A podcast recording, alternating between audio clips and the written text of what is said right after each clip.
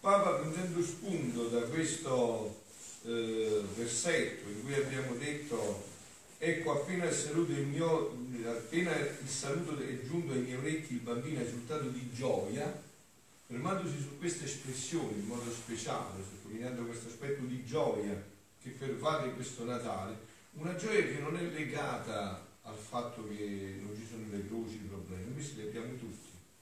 È un altro tipo di gioia che dobbiamo scoprire, dobbiamo convertirci. Non è una gioia perché mancano i problemi, le croci, no, che non ci sarà mai, no. Che dobbiamo fare questo percorso, un'altra gioia. Ma adesso sentiamo il Papa che cosa dice, no?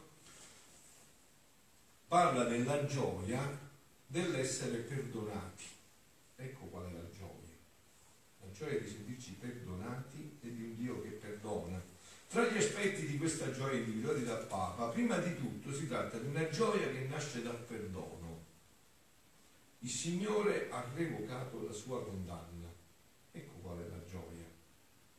Non siamo più condannati all'inferno, non siamo più condannati a quello che noi abbiamo meritato e abbiamo fatto tutto per avere con il peccato. C'è stata tolta questa condanna. Questi sono i giorni di festa per questa condanna. Che c'è stata tolta. C'è nato colui che è venuto a liberarci per sempre. Quindi dice: il Signore ha revocato la tua condanna. Il Papa dunque invita a rallegrarsi e a non fare una vita tiepida, proprio perché sappiamo che siamo stati perdonati. E qua, questa è la radice della, propria della gioia cristiana. Questa è la gioia che dobbiamo gustarci, siamo perdonati. Quello che noi abbiamo inventato, non sappiamo creare, ma che usando Dio abbiamo portato nel mondo, cioè la morte, il dolore, la tristezza, l'angoscia, la malattia, tutto quello che noi abbiamo fatto, Dio ci ha perdonati e ci ridà la possibilità di uscire fuori da questo, da questo dramma terribile che noi abbiamo creato. Da qua viene la gioia. Ma questo, la morte, il dolore, questo ci dobbiamo passare perché questo l'abbiamo fatto. Si dice pure da voi che chi ha voluto la bicicletta, poi che deve fare? Mica la cella del cammino, se no devo comprare il motorino, devo pedalare. Adesso da questo ci dobbiamo passare, però questo è stato cambiato e questo è il nostro motivo della gioia. Ma se no, se cercate l'altro fatto, non saremo mai nella gioia, saremo sempre nella tristezza. Noi l'abbiamo fatto e ci dobbiamo passare, non c'è via d'uscita, non c'è un'altra via d'uscita. Quindi dice: basti pensare alla gioia di un carcerato. Benissimo, è proprio un Papa semplice, semplice, fatto per esempio proprio concreto, no?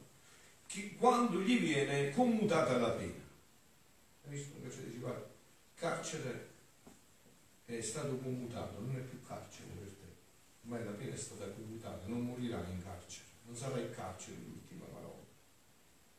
O ai malati, ai paralitici, guariti del Vangelo. Bisogna quindi essere coscienti della redenzione che ci ha portato Gesù. Un filosofo criticava i cristiani, lui si diceva agnostico ateo, sta parlando di Nietzsche sicuramente, no? Filosofo eh, criticava i cristiani, perché pure io quando ero lontano mi appoggiavo molto a questo filosofo che diceva: ma i cristiani, ma che fanno questi cristiani? Cioè, i cristiani, non sono sicuro, ma criticava i cristiani e diceva questo: ma quelli, i cristiani, dicono di avere un redentore e mi sembrano dei cadaveri ambulanti. Io ci crederò, crederò nel redentore quando loro avranno la faccia da redenti, gioiosi per essere redenti. Ma se tu hai la faccia di veglia funebre, ma come possono credere che sei un credendo e che i tuoi peccati sono stati perdonati? Come ci possono credere? C'è una mamma che viene a messa, che sa che Dio gli perdona i peccati, che adesso si mangia Dio, si mette nello stomaco e non porta questa, questo messaggio ai figli, come ci possono credere? Cioè, se noi non trasmettiamo questo, siamo dei perdonati. La morte, il dolore, l'angoscia di cui ci dobbiamo passare, ma non è più l'ultima parola, è la penultima. Quindi dice: ma se tu hai la faccia da veglia funebre, Ma come possono credere che tu sei un credente, che i tuoi peccati sono stati perdonati? Questo è il primo punto, il primo messaggio della liturgia di oggi. Tu sei perdonato, ognuno di noi è un perdonato. Dio è il Dio del perdono, dice il Papa soltanto, quindi a ricevere questo perdono ed andare avanti con gioia, perché il Signore perdonerà poi anche le cose che per debolezza tutti facciamo. La gioia perché il Signore cammina con noi, questo è il secondo motivo. Il secondo invito è essere gioiosi perché il Signore cammina con noi, non ci lascia soli, sono con voi tutti i giorni fino alla fine del mondo. Anzi, veramente i termini sono dentro di voi, perché come vi ho detto tra poco noi ce lo mangiamo, cioè ci, lui ci agglutina a sé, ci assimila a sé, che l'Eucaristia non avviene quello che avviene con il cibo. Che cosa avviene con il cibo? Se mangi un bel piatto di pasta asciutta che ti piace, che avviene? Dove faccio? Compare, dove finisci studiare? Il tuo corpo lo assimila, lo trasforma, no? E di più va nella fogna, ma quello che è necessario lo assimila. Con l'Eucaristia avviene il contrario, non puoi tu assimilare l'Eucaristia, è l'Eucaristia che ti assimila a sé, ti agglutina a sé, ti trasforma in sé. Quindi Dio è con noi, non ci lascia mai. Questo è il secondo motivo, salto per arrivare poi al mio punto. Il pessimismo, dice il Papa, della vita, il terzo punto, non è cristiano. Quindi il terzo aspetto è quello di non lasciarsi cadere le braccia nelle sventure. Quel pessimismo della vita non è cristiano, nasce da una radice che non sa che è stata perdonata, nasce da una radice che non ha sentito mai le carezze di Dio e il Vangelo non conosce. Lo Spirito Santo sempre va in fretta, sempre va in fretta lo Spirito Santo, no? Sempre in fretta. Possiamo dire che ci fa vedere questa gioia. Maria gioiosa si alzò e andò in fretta. Anche la gioia ci porta in fretta. Io credo, no? Per le cose di Dio c'è sempre lentezza. Ho visto tante volte, no? Bisogna fare un palazzo per il mondo, c'è sempre fretta. Invece per fare le cose di Dio, anche i frati di solito abituare, vogliono andare con calma. Invece per le cose di Dio bisogna andare in fretta. La Madonna si è alzata e è andata in fretta, immediatamente. C'è la fretta delle cose di Dio, soprattutto la fretta di portare questa gioia, la fretta. Maria Giuseppe si andò e andò in fretta. Anche la gioia ci porta in fretta, sempre, perché la grazia dello Spirito Santo non conosce la lentezza, sempre ci spinge andare avanti, avanti, avanti, come il vento nella vela, nella barca. E infatti i passi veloci che avete visto della figlia di Sion, la Madonna, l'Immacolata, sul crinale delle montagne di Giuda, la Madonna stava a Nazareth, è andata a trovare sua cugina a Encarine, centoventi chilometri di strada all'ora. In fretta, sul crinale delle montagne di Giuda, sono i passi urgenti degli apostoli di ogni tempo. I passi degli eventi stessi che abbracciano ogni uomo, questo non è più il Papa, eh? I passi, quello che ho detto prima era il Papa fino adesso, adesso è un passaggio per introdurmi nel mio argomento, quello della Divina Volontà, i passi degli eventi stessi che abbracciano ogni uomo in un saluto di pace, sono nient'altro che la rivelazione del progetto di Dio. E qual è il progetto di Dio? Infatti io so i pensieri che medito per voi, dice il Signore, pensieri di pace e non di male, per darvi un avvenire e una speranza, per darvi un avvenire e una speranza. E allora cosa è?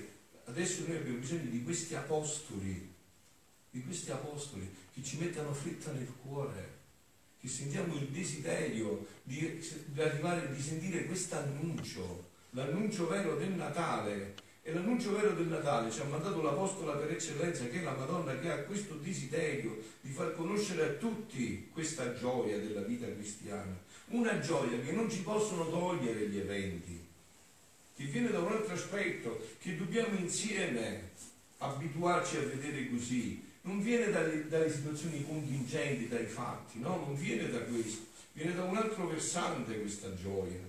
è un altro luogo da dove viene questa gioia. Oh, come vorrei la mia mamma celeste in mia compagnia, dice Luisa il tredici marzo del millenovecentotrentadue, affinché sotto la mia guida potessi vivere come bisogna vivere nella divina volontà. Ma mentre ciò pensavo, il mio dolce Gesù ha ripetuto la sua breve visitina e tutto tenerezza mi ha detto.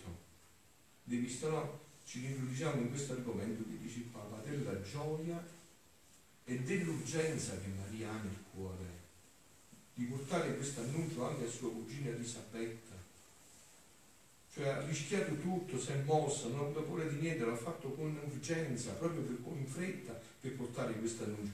Dice Gesù: le opere da soli non sono piacevoli, ma la compagnia le rende gradite, spinge al lavoro, la dolcissima sacrificio e forma le opere più belle. E nel vederti chiamare la nostra mamma celeste come tua guida, il tuo prigioniero Gesù ha esultato di gioia nell'avere la sua dolce compagnia nel nostro lavoro. Tu devi sapere che fu lei la vera e celeste prigioniera, la mia mamma, della mia divina volontà. Quindi conosci tutti i segreti, le vie, e possiede le chiavi del regno.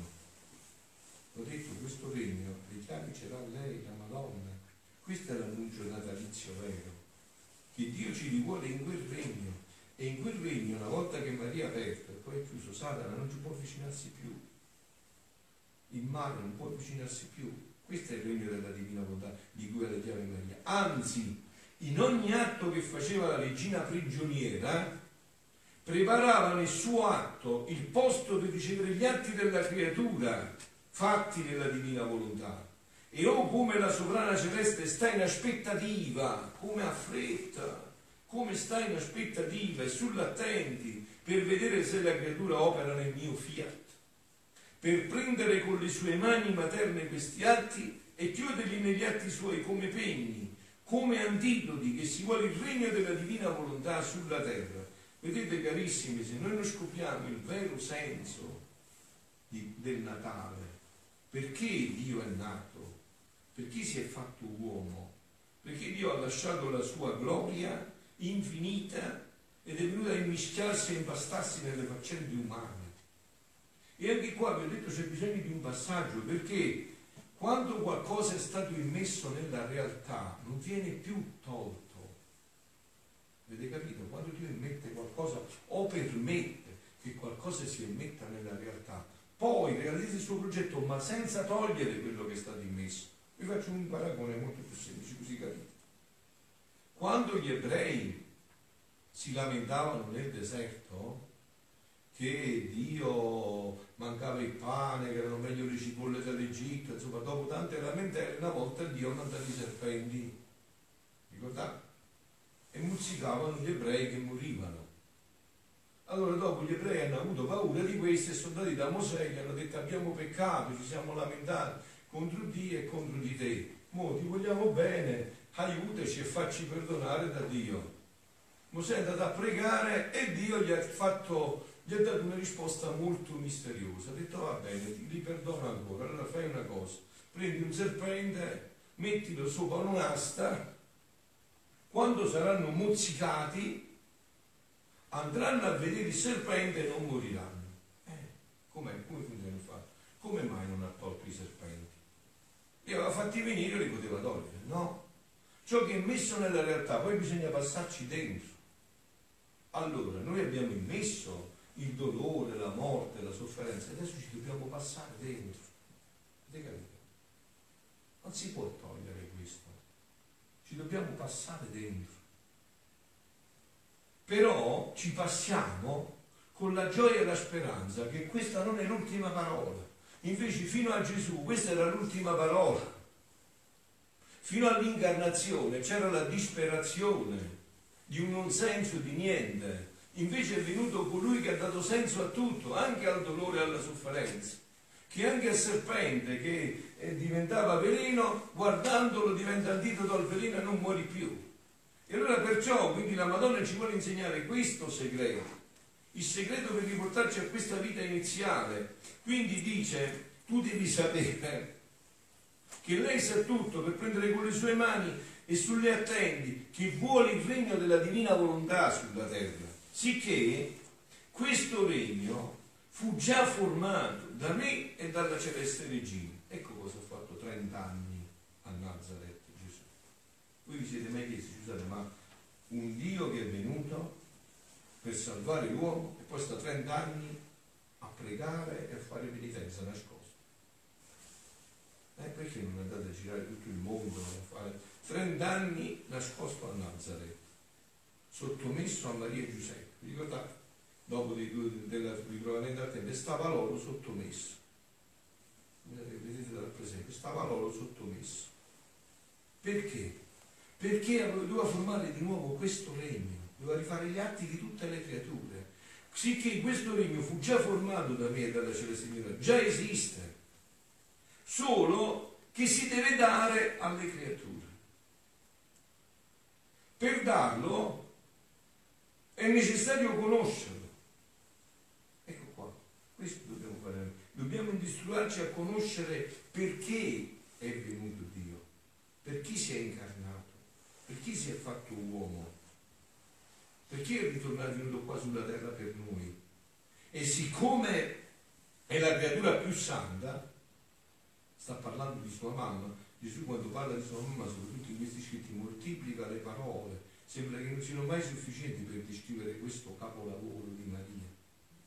Più grande, più santa, più grande, e che non conobbe altro regno che il solo regno della mia divina volontà. Ecco l'annuncio di gioia. Guardate, questo annuncio è l'annuncio che deve riempire di gioia la nostra giornata e le giornate delle persone che incontriamo sul nostro cammino. Dobbiamo parlare solo di questo, dobbiamo pensare solo a questo. Questa è l'attesa che deve, questi giorni poi natalizi, vi ho detto, le antifone eh, delle lodi, eh, delle intercessioni tutte, hanno in continuazione questo, questo, questo eh, richiamo: vieni Signore Gesù, vieni, venga il tuo regno, sia fatto il tuo regno. Abbiamo letto anche ieri sera, no? L'annuncio che l'angelo ha portato alla Madonna, cosa gli diceva? Avrà un regno e il suo regno non avrà fine. Questo regno non avrà fine. Il regno della mia divina volontà. Altro regno che solo il regno della divina, divina volontà occupa il primo posto in esso. Per diritto la celeste regina sarà l'annunciatrice, la messaggera, la conduttrice di un regno sessando, e ha fretta, ha una fretta molto più di quanto è dato da Elisabetta, ha fretta, urgenza che tutto questo venga conosciuto. Non c'è niente di più urgente di questo nel cuore di Maria, solo che deve sottostare alle nostre lentezze. Molti, per esempio, si chiedono, no? Vi ho detto già tante volte, colgo l'occasione per ripetermela ancora, io non sono un meggiugoriano, a me mi interessa Meggiugori più di Lourdes di Fatima. Io sono un meggiugoriano perché sono, guarda, sono, conosco Meggiugori perché ci sono andato al novantaquattro. Oh, ma io ho certezza assoluta di quello che dico, perché la Madonna è da così tanto tempo che vive, perché ha incontrato dei figli che erano dei ciucci con la coda riguardo alla fede, che erano dei ciucci con la coda, che ci facevamo la croce con la mano sinistra, che non si prendeva lontano ottantuno, non si pregava proprio più. Se adesso dopo tanti anni questo famoso pregate pregate, vedete voi chi vuole venire a pregare?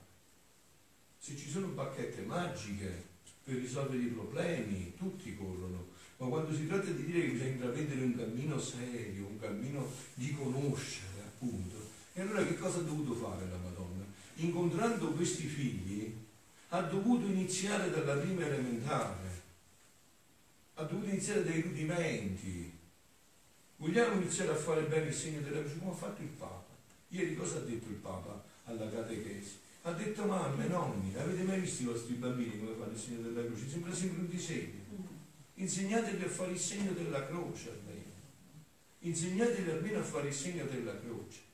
E scusatemi, a chi deve insegnare il segno della croce gli posso parlare di queste meraviglie del regno della divina volontà. E come se a un bambino delle scuole elementari gli dico: adesso ti spiegherò la filosofia di Hegel. E lui dice: ma tu non stai bene. Siamo più allenati, che adesso vi spiego il problema di trigonometria, perché dice non so scrivere. Allora il problema di trigonometria, insegnare a scrivere. Avete capito dove sta il problema?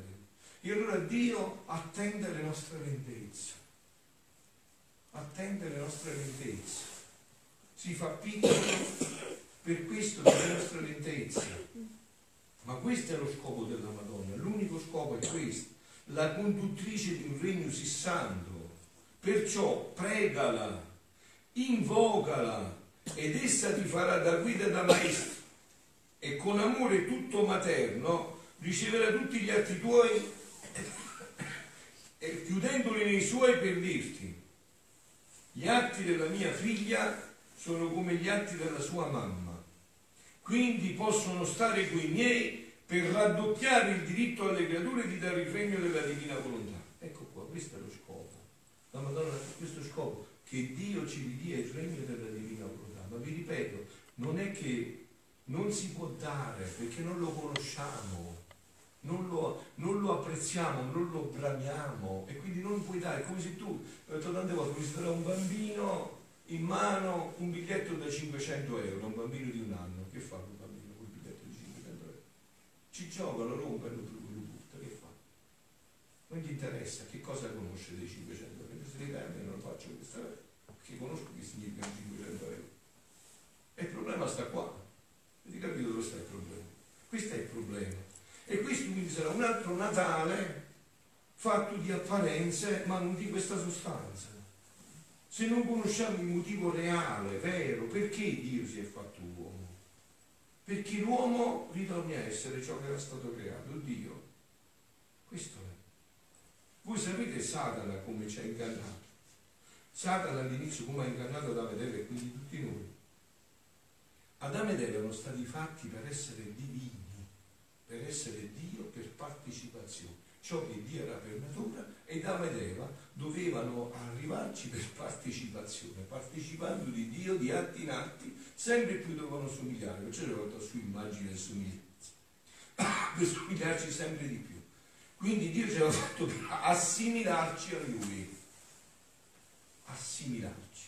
Invece Satana, sapete cosa gli è andato a proporre a loro? Vuoi simulare Dio? Simulare, da assimilare a simulare. Sapete che differenza c'è tra assimilare e simulare? Io assimilo il cibo, lo mangio e diventa parte di me, lo assimilo. Simulare è io faccio finta di mangiare e muoio, è vero? L'assimilare è molto più che simulare. Invece Satana è tentato a dire a Dio, eh, all'uomo: vuoi essere anche tu un piccolo Dio sul, eh, sul bidone dell'immondizia? Vuoi comandare un po' di immondizia? E lui ha detto sì sì, basta che comando io autonomamente, voglio comandare l'immondizia e non essere Dio partecipando di Dio. Avete capito? E adesso a questo dobbiamo ritornare, questo è il Natale, e che Dio ci viene a dire: avete visto che Satana vi ha ingannato? Che io sono l'amore, io vi amavo da sempre, io vi avevo detto di non mangiare di quell'albero della simulazione, ma di mangiare dell'albero dell'assimilazione. Voi avete potuto mangiare dell'albero della simulazione e adesso volete buttare via quel cibo, non prenderlo mai più e prendere l'albero dell'assimilazione, di tornare a essere uno con me. Siccome questo regno, concludo, Dio lo deve dare e la creatura lo deve ricevere, ci vogliono gli atti da ambo le parti per ottenerlo in tempo. Quindi colei che tiene più ascendenza, che ha più fretta, che ha più potere, che ha più impero sul cuore di Dio, è la sovrana del cielo, la Madonna, l'Immacolata, la Beata Vergine Maria. I suoi atti stanno a capo col seguito degli atti delle altre creature cambiate in divino in virtù della mia volontà, per dare il diritto ad esse di ricevere questo regno. E Dio, nel vedere questi atti, si sentirà mosso a darlo per quell'amore che ebbe nella creazione, che il tutto creò per fare che la sua volontà si facesse come in cielo così in terra. Questo è tutto. Questo è il motivo per cui noi siamo stati creati, perché la sua volontà fosse la nostra vita e noi ce la bufferemo di gioia. Questo è il motivo. Questo è il Natale. Riconoscere che abbiamo fatto un disastro enorme, ma che Dio, di fronte a questa ingratitudine nera dell'uomo, non si è fermato ed è venuto a ripristinare questo disegno. Questo è il Natale. E che ogni creatura fosse un regno della sua volontà, che avesse il suo totale dominio, perciò sempre avanti nell'operare e vivere nel supremo volere. E così, figlioli, solo così si può realizzare quello che ha detto Papa Francesco, questa gioia che viene dal sentirci non solo perdonati tutti quanti, ma addirittura riportati in uno splendore ancora più grande di quello in cui eravamo stati creati. Sapete? È come se uno avesse, fatto, avesse giocato una partita e ha perso la partita. Poi c'è la rivincita, e in quella rivincita non solo vince, ma stravince, e ha una vittoria ancora più grande di quella che avesse avuto se non avesse mai perso. Quindi pensate un po' voi che gioia infinita è un Natale vissuto in questa prospettiva, sapendo che Dio ci vuole riportare e ci riporterà, se noi vogliamo, in quello splendore. E da questo deve venire la gioia, non da altri motivi. Altri motivi ci sono tutti sottratti adesso, perché magari ti sembra che oggi va tutto bene e domani poi ti arriva un problema, una croce e tutto finisce. Guarda, siamo tutti traballanti su questo. Solo questa è invece la certezza, che Dio ci vuole riportare in quella meraviglia in cui ci ha creato. Siano lodati Gesù e Maria. Sempre, sempre lodati.